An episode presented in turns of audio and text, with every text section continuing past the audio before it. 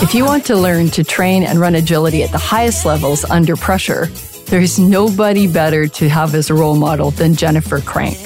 She's won every major agility competition in the US, and she's won multiple individual medals, overall medals at the FCI Agility World Championships. She's done a lot of this with different dogs, and she's just an incredible human being. So I'm really excited to have her on the show. I caught up with her after her big win at Westminster last summer, and I know you're going to get a ton out of this episode. Welcome to the 12th episode of The Kathy Keats Show. Jen, thank you so much for joining me on the show today. I'm so happy that you're here. First of all, congratulations. You're coming off a big win at Westminster. That must have been a pretty thrilling moment, but you often have thrilling moments because you're such a great handler. I've often said to people that if I had a dream team, you'd be the person I'd want on that team because you always seem to come through on the crunch. So, uh, so thanks for being here and tell me a little bit about uh, Westminster for you this year. Yeah, thank you so much for having me. Uh, it was an honor to be here. You know, the famous Kathy Keats. I'm very excited to be here. Um, Westminster was very thrilling this year. And I think the biggest thing that made it so very exciting was the shock of being announced the overall winner. Um, you know, I do a lot of preparing and training and getting ready for these big events. And I would be lying to you if I didn't say that I was going into these events with the hope of doing well. Sure. But for Westminster and the way the scoring is, my hope of doing well was to make the finals.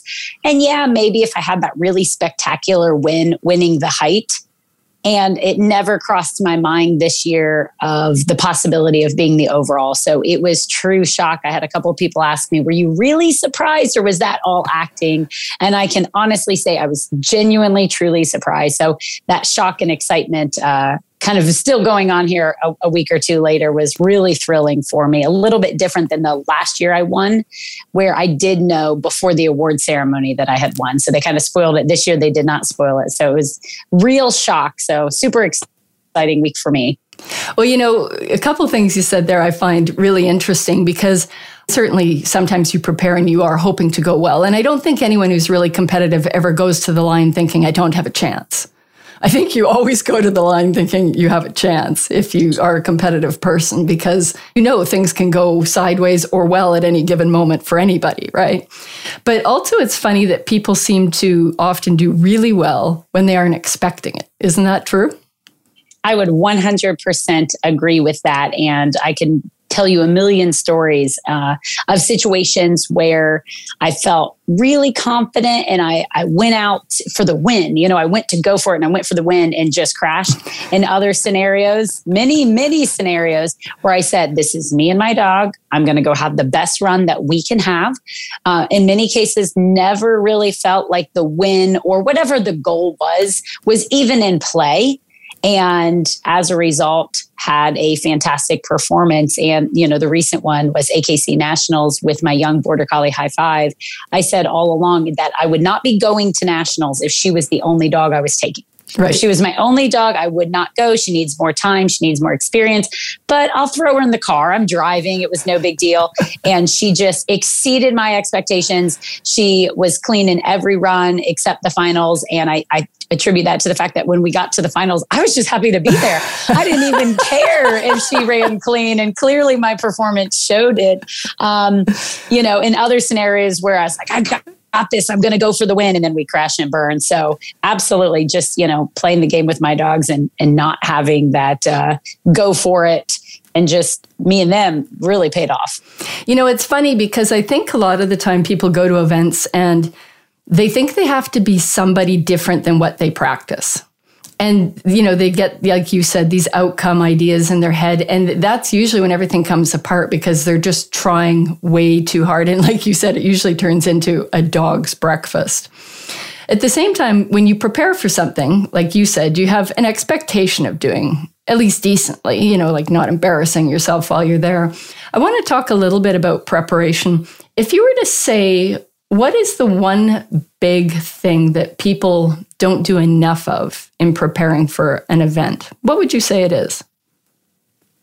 That's a tricky question. Um, I would say, and I don't know if this is, if I say the right answer, but I don't know that handlers do enough specific to my sport, agility, of kind of preparing for all different stages meaning in the in the case of agility they're not balancing work on small skills with also work on courses. What I find is a really strong shift of people who want to just go out, set a course, run a course, set a course, run a course, set a course, run a course. Or you see the handlers who do the opposite. They want to do all these skills at one or two jumps, and they're not balancing across the um, you know field of, of what they're going to need it's all of it you need to have the skills you need to be able to do the individual element but doing it when it's obstacle six of an eight obstacle drill is very different than doing it as obstacle 19 of a 22 obstacle course. The flip side being if all you're doing is courses, are you really being super, super detailed? Are you really breaking it down and saying, I could have saved a stride there?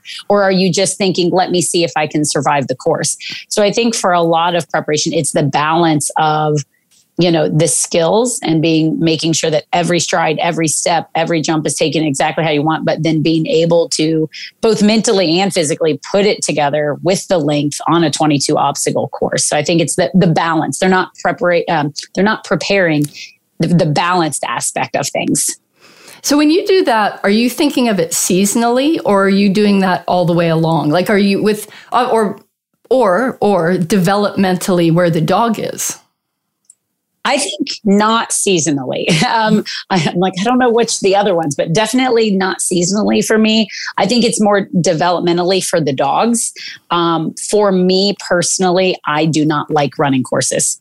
I have to force myself to run courses. I have to make dates with my training partners and go, okay, guys, we're going to meet on this day at this time and we're going to do a course.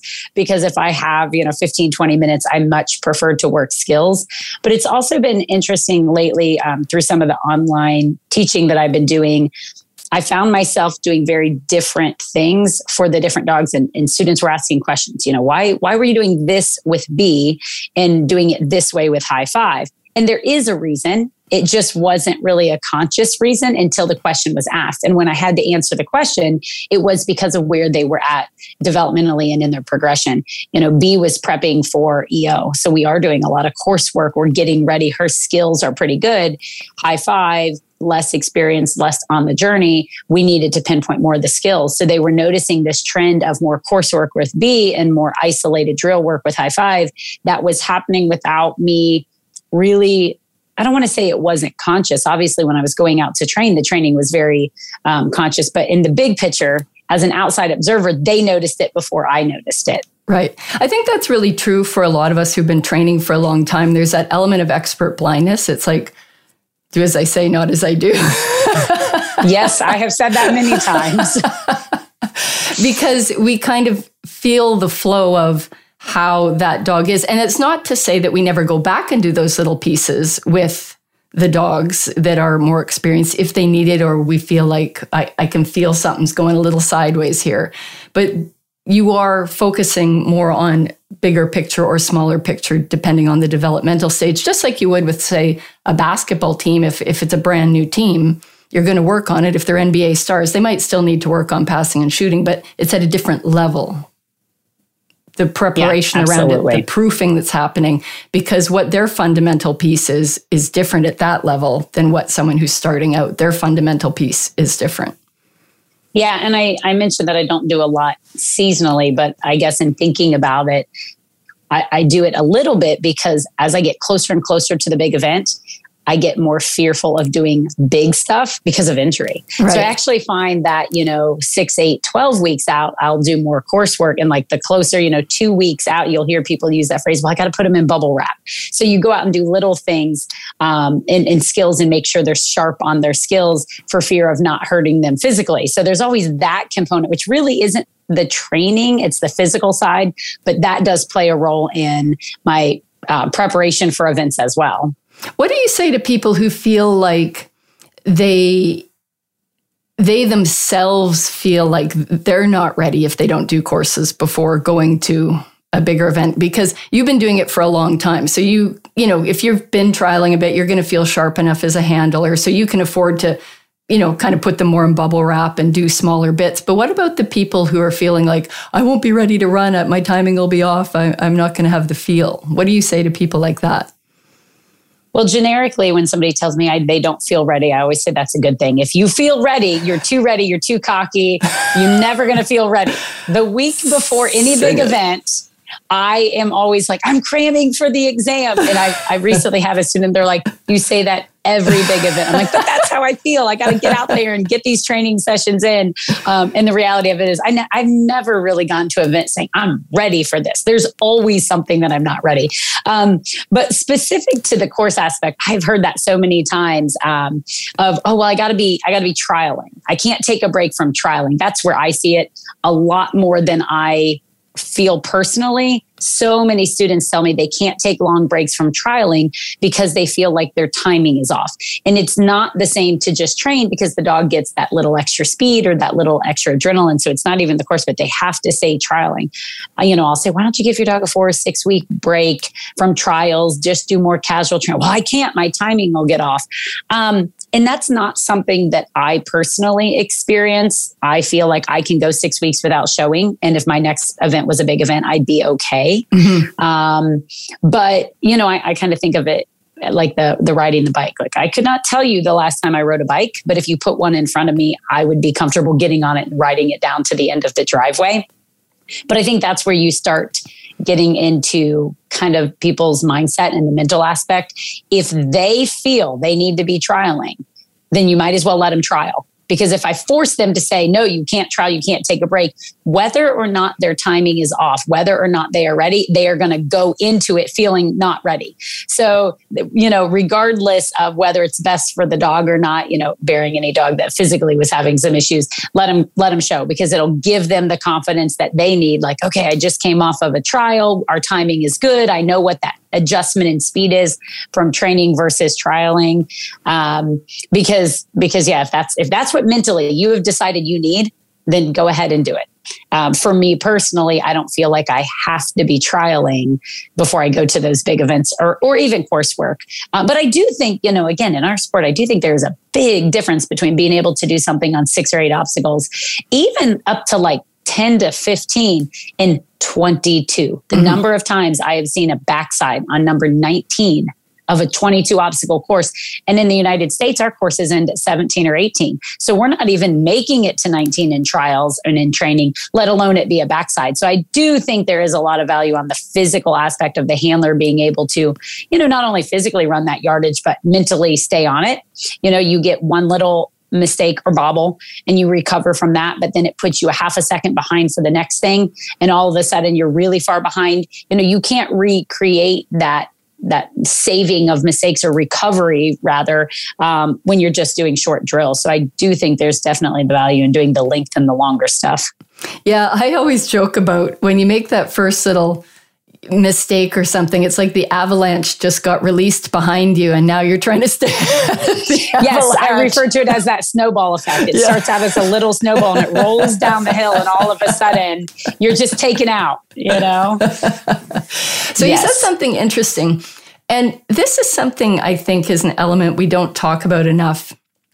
Is the idea of the reason you can drop into your handling and not practice, say, or not not practice, but not be doing long courses in uh, that period of time, is obviously you have a teamwork and a timing and a trust with your dogs. The, it doesn't feel like your timing has to be on a, a split second hair trigger kind of thing where if it's it's not right there, it, it's all going to come apart. So obviously, you've got a way of communicating with your dogs and a way of your timing where you've built a window in for your timing because otherwise if you had to be split second all the time like instant it would be harder to be able to just jump in and go. So what do you do with your training to sort of think about that idea of building and I, it's my phrase so i'm kind of throwing it out there but building a window with your timing with your dogs I think so much of it for my dogs is and thinking about that kind of window and that timing is in visual connection. And I know that word connection is thrown around a lot. It's like a go-to term. Oh, you got to connect with your dog. You've got to have that connection with them. But but what really does that mean? And and the reason I like to say like kind of a visual connection is to me when I think connection, I'm talking visibly looking at my dog, not in my dog's general direction, not off out of the peripheral going, oh, yeah, there's a black fuzzy thing running over there, but to see my dog at every moment. For me, agility runs very slow. It's very so I can have a 29 second run. That's what it was at Westminster. And I can tell you exactly how many strides she put in. I can tell you where she barked at me on course. I can tell you where her eyeballs were.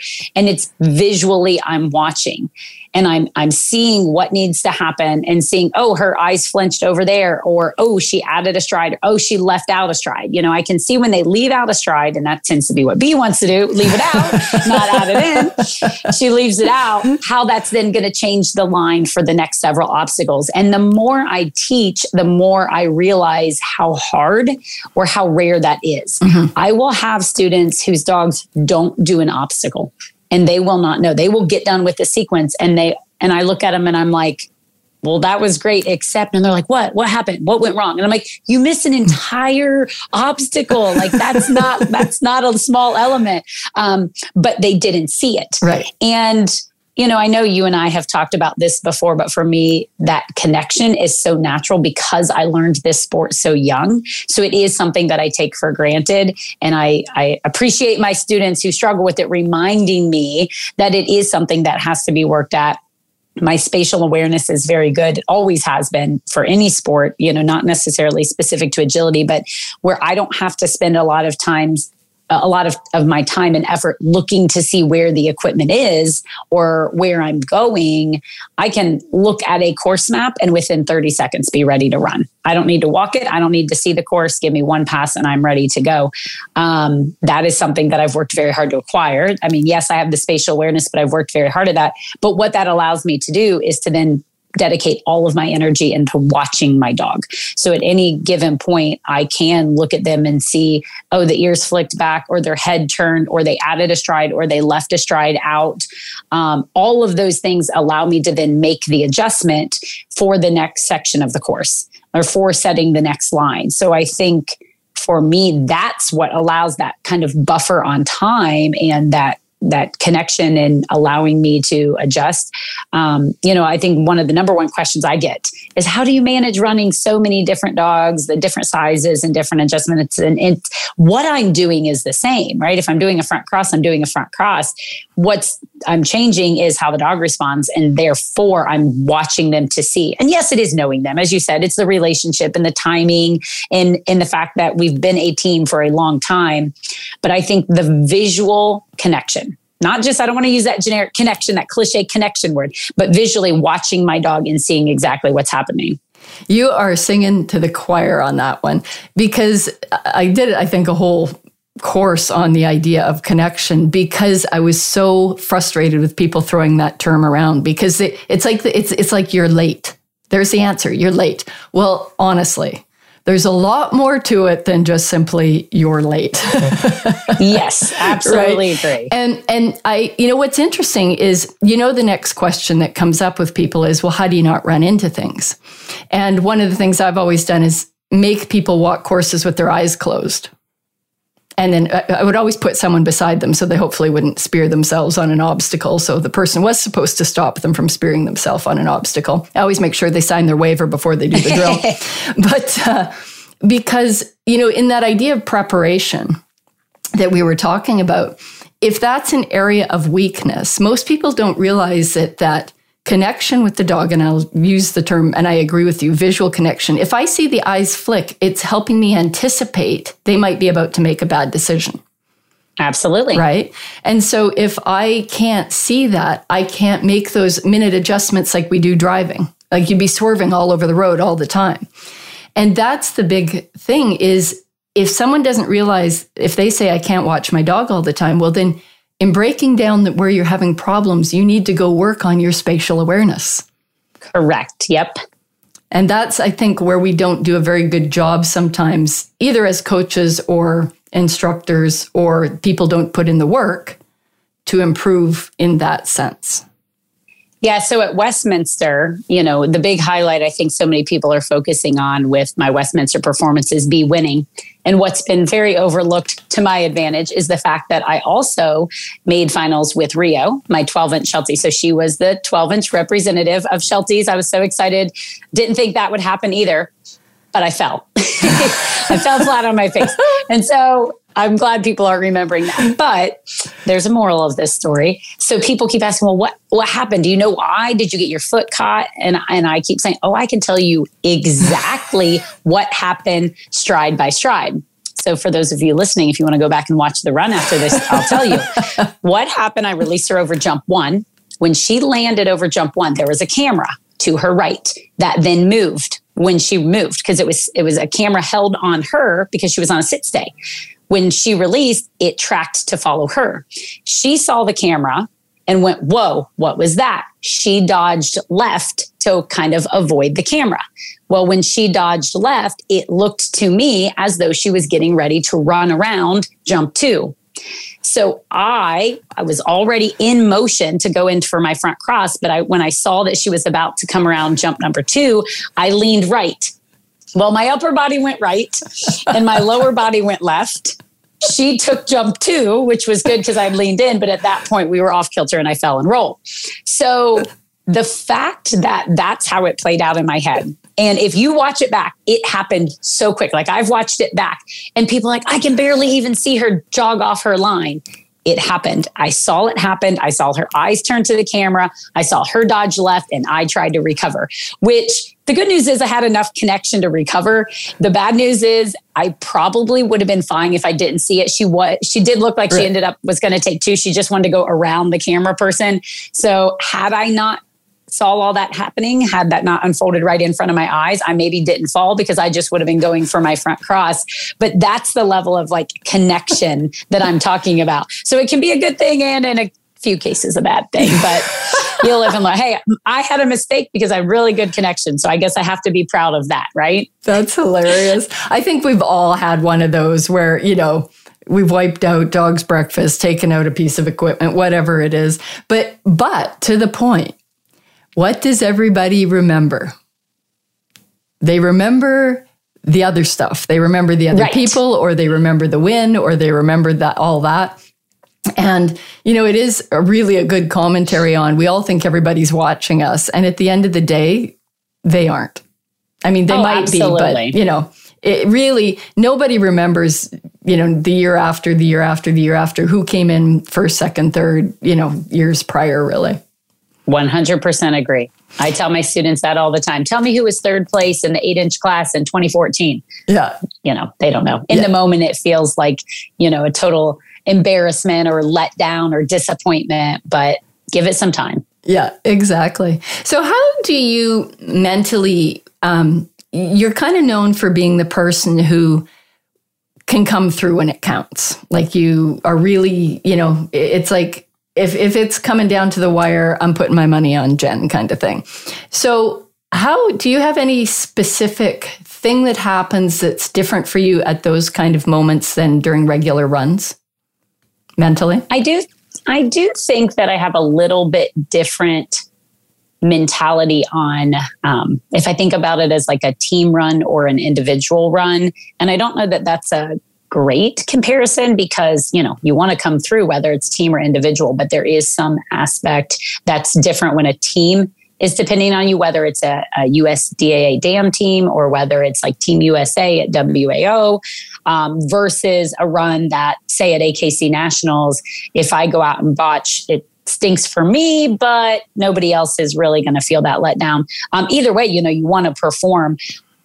I'm not sure that I 100% know if I do anything special or unique, um, I've been told by many people, you know, okay, if we need somebody to get the job done, go get Jen. She can get it done. Um, I guess maybe because I've kind of got that reputation, I get a lot of practice with it.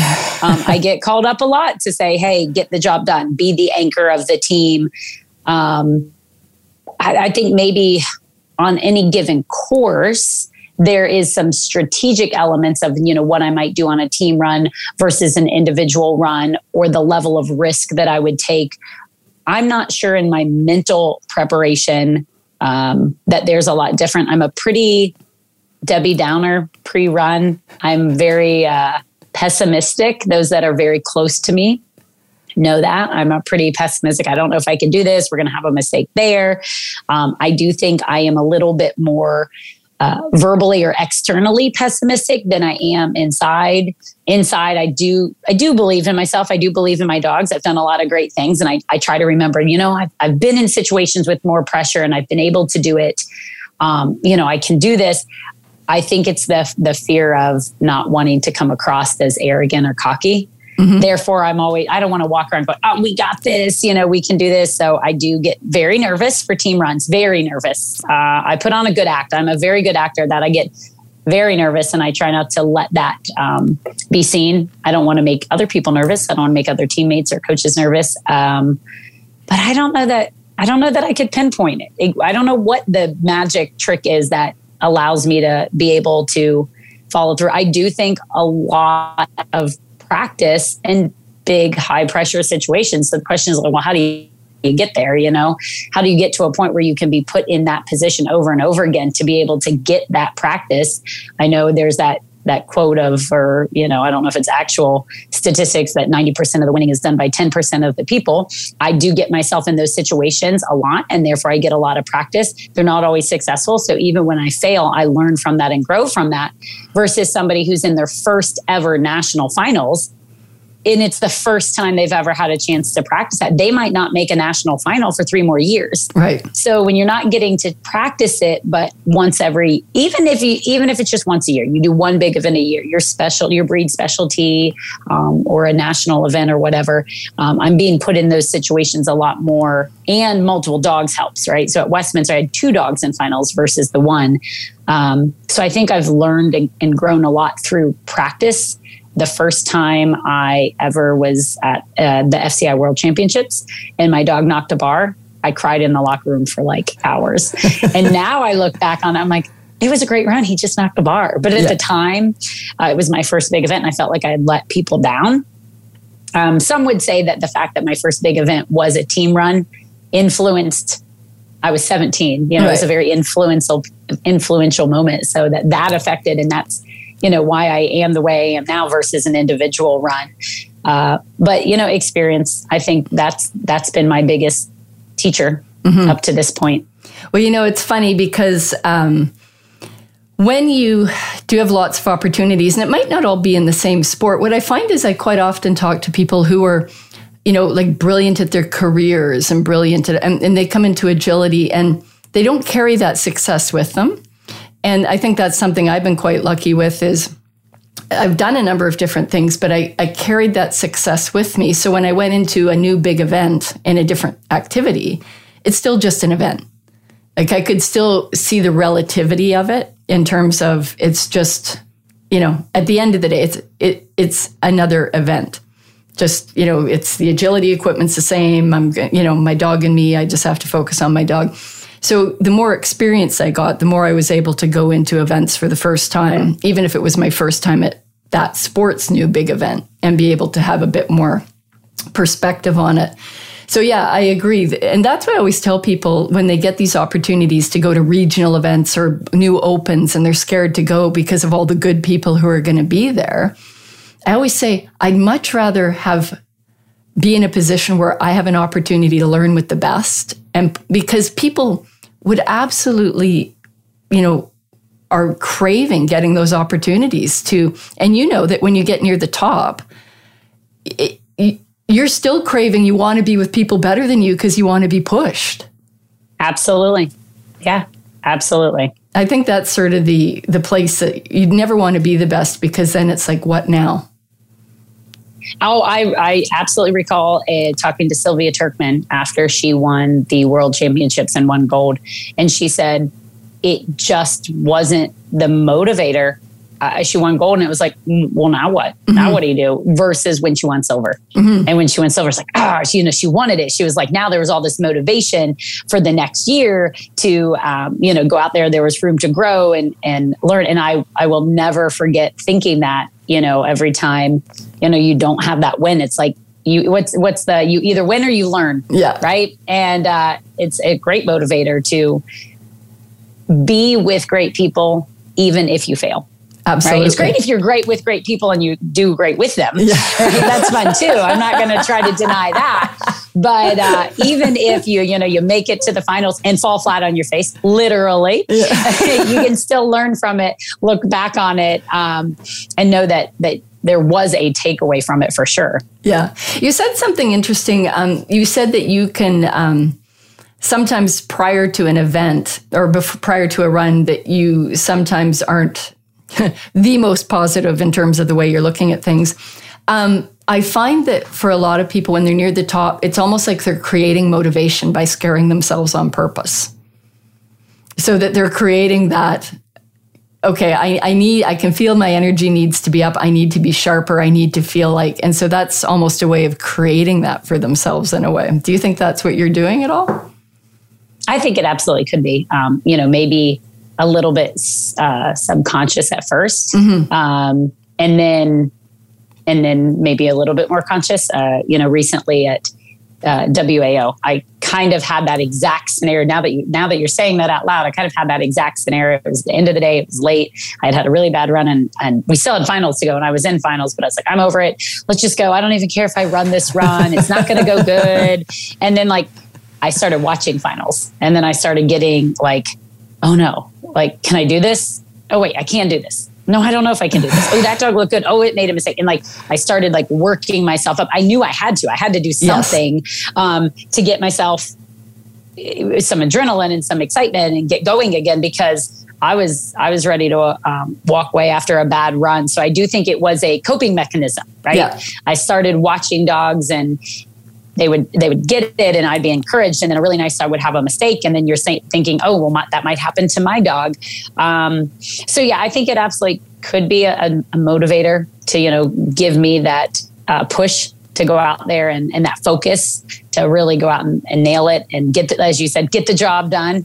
Um, I also think it's really rewarding when you do pull through. What's the phrase? Expect the worst hope for the best yeah. or um, prepare for the worst, hope for the best. You know, that's the other thing. If I if I say out loud, I don't know if I can do it, and then I do, it's like, oh yeah, I'm like extra proud of myself. So yeah. maybe it's a you know a coping mechanism on the result side of things. You yeah. know that if I'm not expecting it and then I do, it's you know I've, I've reinforced myself in a way. Mm-hmm. I sometimes wonder, you know, uh, because of the work I do, I'm often trying to pump people up and make them believe in themselves. And one of the things I always find kind of interesting is the further along you get, there's sort of different types of coping mechanisms. Some people feel that if they are really confident, everything will be okay. But then they find that if they find that place, they don't have enough edge when they go in. Some people don't want to appear cocky, so they don't want to say, oh, I'm, you know, really great. Some people don't like the pressure of saying that. They don't want to say it and then it not to come through. So, one of the things about mental game I think is so important is the idea of customizing it for yourself because it's really what puts you in the right headspace to run. Yeah, I, as the as I made the comment, the people around me know me really well. When I get kind of pessimistic, they'll they'll look around if there's like a, a newer person to the group and and they'll go, she's always like this. Don't worry. you know, she's always like this because, because they'll see, oh my gosh, you know, if Jen Crank's worried about this course, what hope do I have for it? And, and, uh, my good friend Abby just looks at, she's always like this. Don't worry. She'll be fine. Um, because she knows that's what works for me mm-hmm. you know and then and then i reinforce the behavior if i do in fact go out there and have a decent run um, you know i reinforce that so luckily the people uh, close to me know me and have learned that that is that is my style. Um, you know, I think the, the, other kind of balancing act on mindset is, you know, I've had a lot of great dogs. I've had a lot of great success. Um, you know, my, my relationships with my dog is number one, but my resume is pretty good too. And I always just keep thinking like at some point my luck's going to run out. Like I did not get here you know, on on sheer talent. I sit there and I think my luck's going to run out. You know, I've had some amazing years, and I think, oh, I will never be able to top that year. Um, and then I do, and so I'm like, surely my luck will run out. But then then I sit back and think, well, maybe it's not luck. You know, maybe it's skill. Maybe I got here because I've worked hard and I've studied hard and I've trained hard and that it's more than luck. You know, I've been able to repeat that. So I kind of go back and forth on, you know, what side I'm on. But, you know, when I when I'm down, I'm like, okay, I'm going to run out. I've had too many great runs.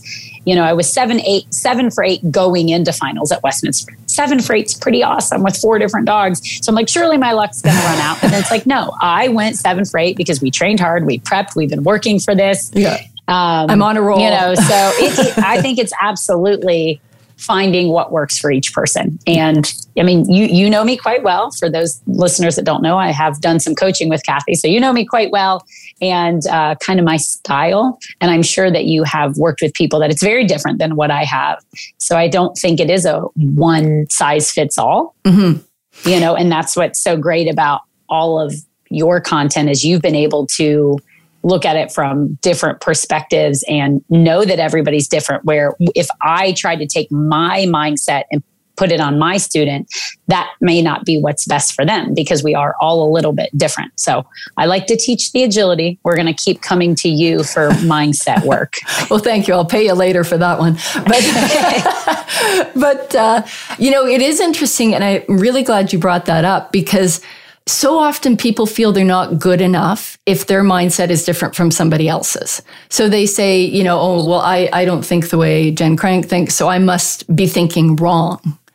And that's something I really do try and encourage people to think about is the idea of there's not really a right or wrong when it comes to mindset. It has to do with simply looking at what does it produce. I recently posted something um, on my Facebook page about and it was a Zig Ziglar quote that remember that failure is an event, not a person.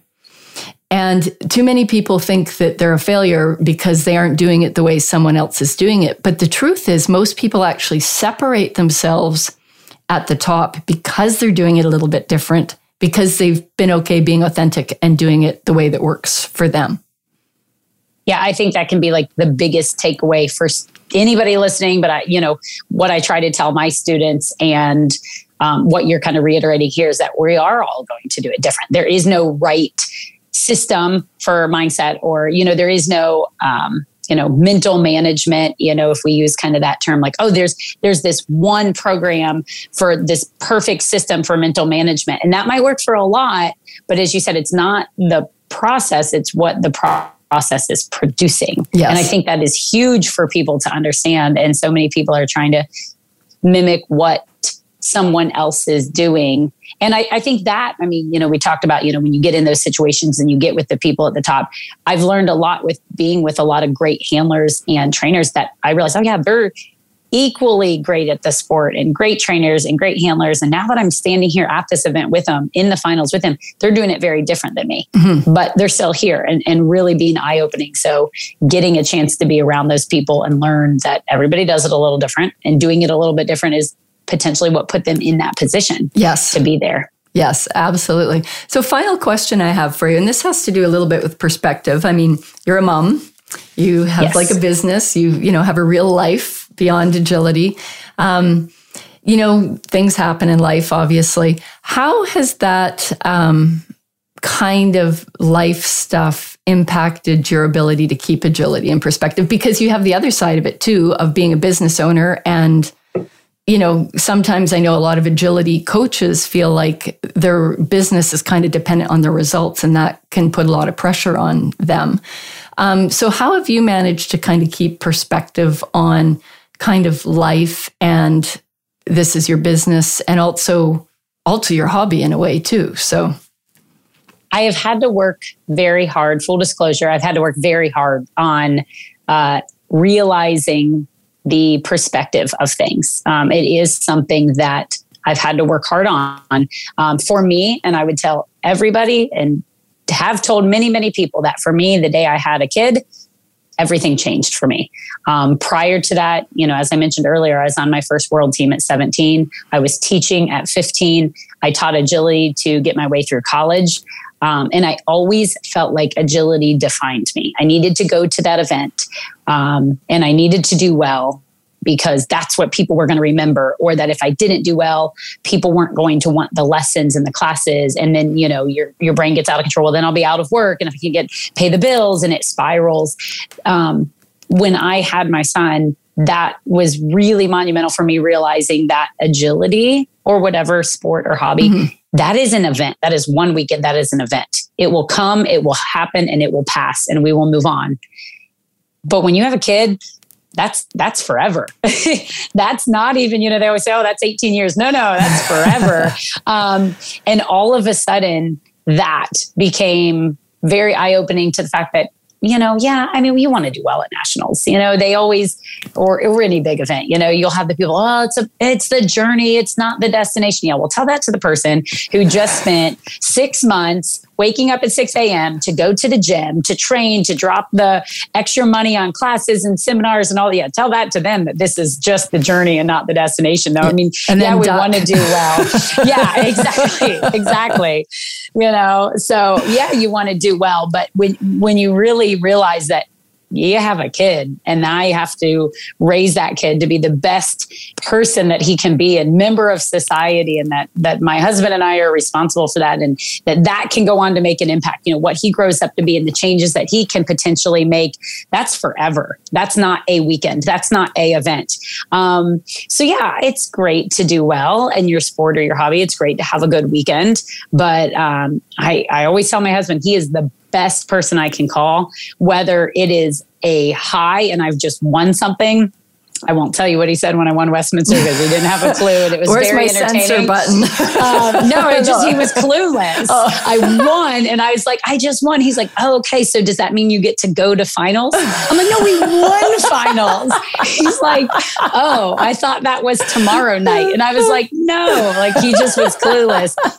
But he's also so good when I have a horrible run. I always I wish he traveled to more big events uh, with me because he he's he's my best coach. He's the best coach I can have and really is and he's he's just so like matter of fact and blasé about the whole thing kind of like when i won i'm excited and he's like oh okay. And but it's also great when i have a really horrible run or a really bad run. Um, but you know it it is it is helpful to to put it into perspective. And i think you know there's a lot of dog people that don't have kids. So i'm not like out there trying to say hey guys have a kid and it'll all be put in perspective. But but in the standpoint of like a dog and a dog's life right? Yeah. you know we all hope our dogs make it to 15 16 and 17 right. that we can have these great dogs that can they can be good members of society. We can take them on walks. You know we can do all these things. You know that that event is that is one event. That's not going to be what defines the dog. You know um, i Think some of the biggest memories that I have about people and dogs is that relationship that I know they have. You know, you always kind of you could almost holler out any name, and there's one dog that I instantly would holler. You know that that kind yeah. of name game, name yeah. association game. Yes. You holler the name, I could holler yeah. the dog. That's what I remember. But I don't. You couldn't holler a dog right. name, and I could be able to recite their resume. Like right. you could say a dog's name, and I wouldn't be able to tell you necessarily. Oh yeah, they won this event on this year at this jump height. But right. I can tell you with a person the relationship that dog had. So you know, I think you know when when you set back, I always say the five minute rule after a local run, but it's kind of like a five day rule at a big event. Yeah. You know, you're so down or you're so high. Yeah. And then, you know, five days later, you sit back and it's easier to have perspective. So I always tell people you're not allowed to make any like rash decisions within five days. The number of people have told me within five days an event that they're going to quit agility. And I go, uh huh, okay. Sometimes I just won't reply to their email for five days. And then I reply back and I'll be like, oh, are you still feeling? And they're like, well, no, I'm, I'm okay now. And I'm like, that's what I thought. Yeah, I'm over it. Um, but yeah, and, and as far as like the profession thing, you know, what I have learned is some of the people that I want to learn from, the, some of the people that I inspire to learn from and get educated by and train with aren't the ones out there winning. Right. So I feel like I need to be winning. I need to be doing great in order for my profession to succeed.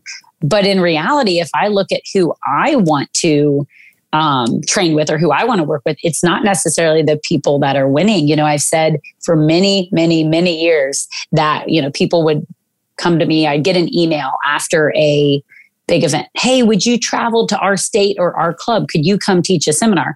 And I, I literally would write back and say, I'm honored. However, if you want to be like me, you know, I'm using that generically, yeah. trying not to sound arrogant. You should actually, you should reply, you should email my coach. Right. Right. Because my coach is who got me here. Brilliant. Right. So don't come to you know that person go to the coach you know yeah. you can be a fantastic coach or instructor or trainer and not necessarily performing the results so you know it's um a lot of times in dog breeding, you know, they say if you really love a dog, don't go breed to that dog, find out its parents. 100%. You know, we, we hear that a lot, right? Like mm-hmm. we can be mm-hmm. very logical about that, but then you'll want to train with somebody who won. Well, no, go see who's training the winner. Yeah. Um, you know, and so the number of times for me, you know, go to Linda Mecklenburg, go to Linda Mecklenburg, go to Linda Mecklenburg. She's the best. She has the coaching, she has the education, she has the training, the knowledge. And that's what I would write back and tell them. You don't want me to come teach for your club. You want Linda Mecklenburg to come teach for your club. She's the one responsible for where I am now.